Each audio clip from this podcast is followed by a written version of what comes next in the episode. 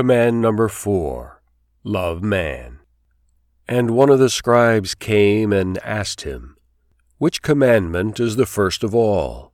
Jesus answered, The first is, Hear, O Israel, the Lord our God, the Lord is one. And you shall love the Lord your God with all your heart, and with all your soul, and with all your mind, and with all your strength.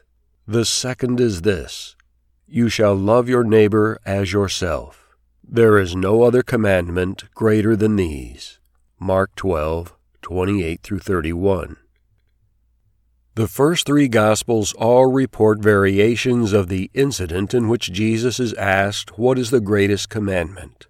If we were truly obedient sons and daughters of God, there would be no need for anything else to be said. We would have no need for the other more specific commandments.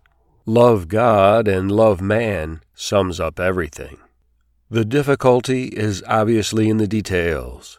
We don't know how to love God and love man very well in the moment-by-moment minutes and hours of life. That's why Jesus gave us the rest of the commands. They are nothing more than the specific ways and means and methods of carrying out these two greatest commands, which include all the rest within them. The two greatest commandments, love God, love man, represent the overarching blueprint for life, for eternal life. The rest of the commands tell us how practically to live the days of our lives according to that blueprint. The trouble is, most of us don't want to live by God's unambiguous blueprint as much as we think we do. Like the lawyer of Luke 10, we seek with analysis, intellectualization, and justification to identify limits to God's expectations. We do so not to obey more, but hoping to find ways to obey less. We are just like the lawyer when he asked, Who is my neighbor?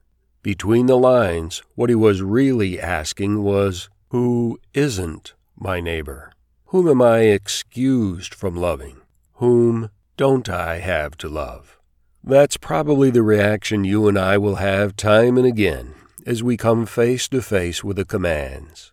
What? We will say to ourselves, Jesus expects me to do that? How far does it have to go?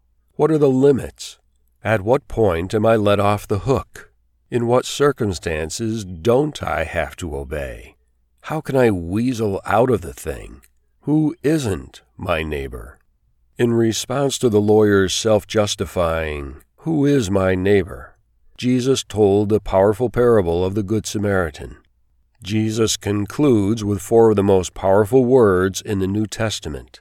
Go and do likewise. Every time we squirm at the stark reality of the commands and glance about for some escape hatch, some way out, those same four words will be staring us in the face. Go and do likewise. An excerpt from George MacDonald's Knowing the Heart of God, edited by Michael Phillips, pages 329 through 331. The whole of human society exists for the express end of teaching the two truths by which man lives, love to God and love to man, the throbbing of the heart of the great brotherhood which could come only from the eternal Father.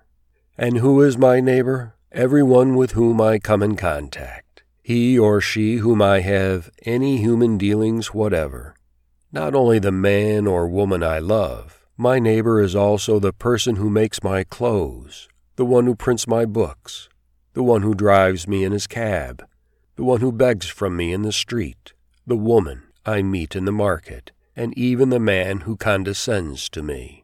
With all such and hundreds more I pass through the course of a day, there is a chance of doing the part of a neighbor, if in no other way, at least by speaking truly, acting justly, and thinking kindly. God, bring to my remembrance this day the command of Jesus to love man. Remind me that invisibly and practically loving those around me, I show the world your character, your nature, who you are.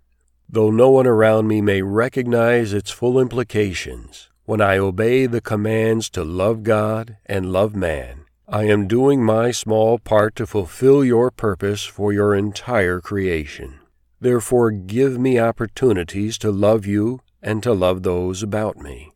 Send Samaritan moments into my life, opportunities to do good to my neighbor, which is all men and women whom I pass during the day. Send arrows of clarity into my heart, stabbing me with compassion for my fellows. Instill within me the compassion to love man, as Jesus loved you, his Father, and loved all those he met. Thus, Heavenly Father, may I be an instrument in my small corner of the world, by my obedience, for the ultimate salvation of mankind. Amen. From The Commands by Michael Phillips. Read by Michael Kimball. More information on this and similar writings may be found at fatheroftheinklings.com. Visit Amazon to purchase The Commands and other books by Michael Phillips.